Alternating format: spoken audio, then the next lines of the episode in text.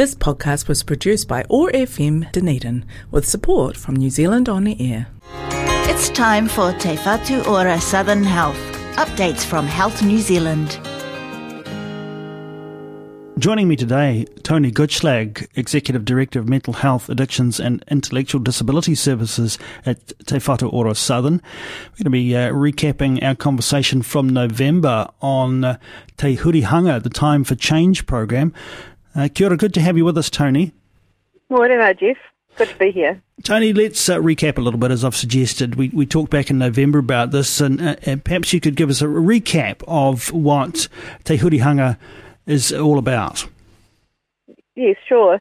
So the program came about as a result of a, um, a pretty big review uh, that occurred back in 2021. Um, there were over 700 people that participated in the review and had quite a lot to say about what they wanted from their mental health and addiction system. Um, and the report that came out as a result of the review highlighted a number of areas that we really needed to make improvements. Um, they were mainly about addressing gaps in the system in terms of services and improving the quality of some services.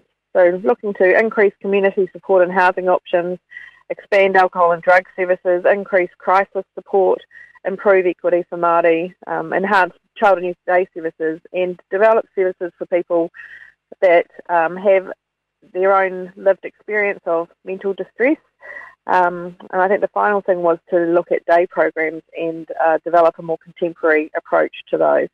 So a pretty extensive review. Yeah, indeed. And your work cut out for you, plenty ahead of you. What has been happening since November? What projects have been completed?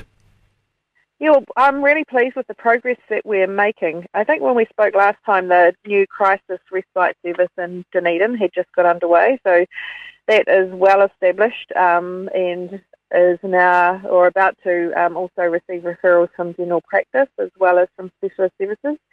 The new crisis support service in the Central Lakes region is um, well underway. There was a, a, a, delay last year when um, COVID unfortunately had um, hit a number of key staff, but that service has been operating since January, and it's a it's a really innovative response to provide um, crisis support when people are distressed or going through a, a difficult time. Um, it's home based, it's outreach, it includes support for whānau, and I'm really pleased with how that's progressing.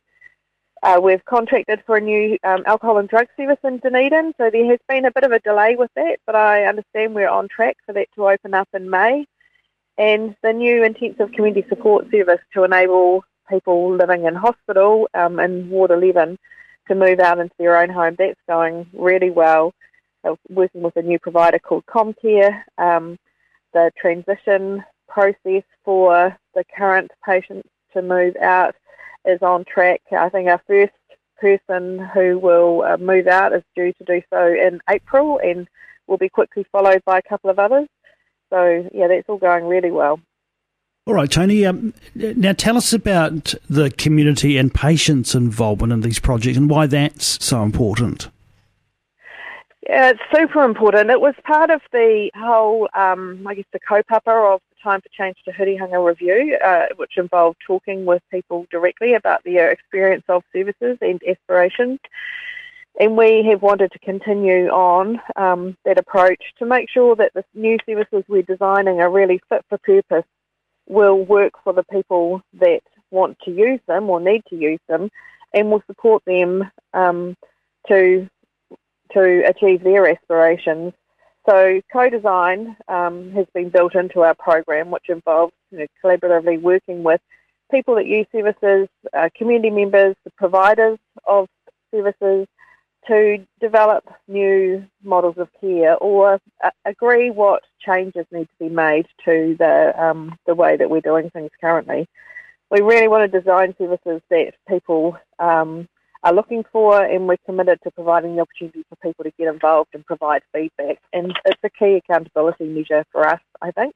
Make sure that we're on track and realising those original um, aspiration for our mental health and addiction system in South in the Southern District. Yeah, well, great to hear of the progress so far. What's happening next, Toni? Heaps, heaps, heaps is um, going on, and more and more to come. So we've the current um, initiatives that we're working on, uh, looking at day programs, particularly the non-clinical day programs.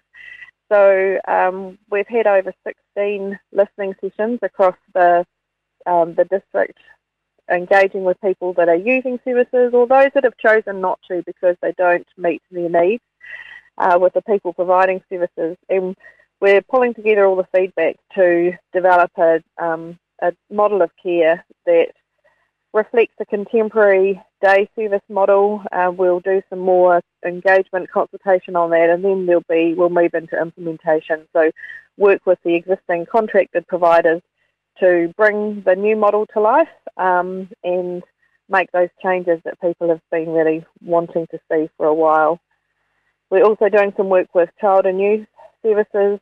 Uh, there's been three workshops held across the district uh, Otago, Waitaki, and Central Lakes, and there's a, a process that's been planned for Invercargill, um, where we're looking at the opportunities to expand child and youth services and support whānau wellbeing.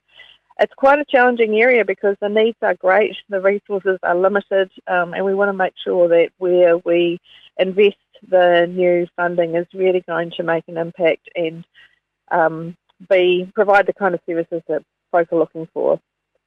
Um, we're in discussions at the moment in Invercargill about expanding alcohol and drug services. So we're working with a, um, a non-provider, an established provider in Invercargill and police. So we're wanting to a joint initiative to reduce methamphetamine harm in Invercargill.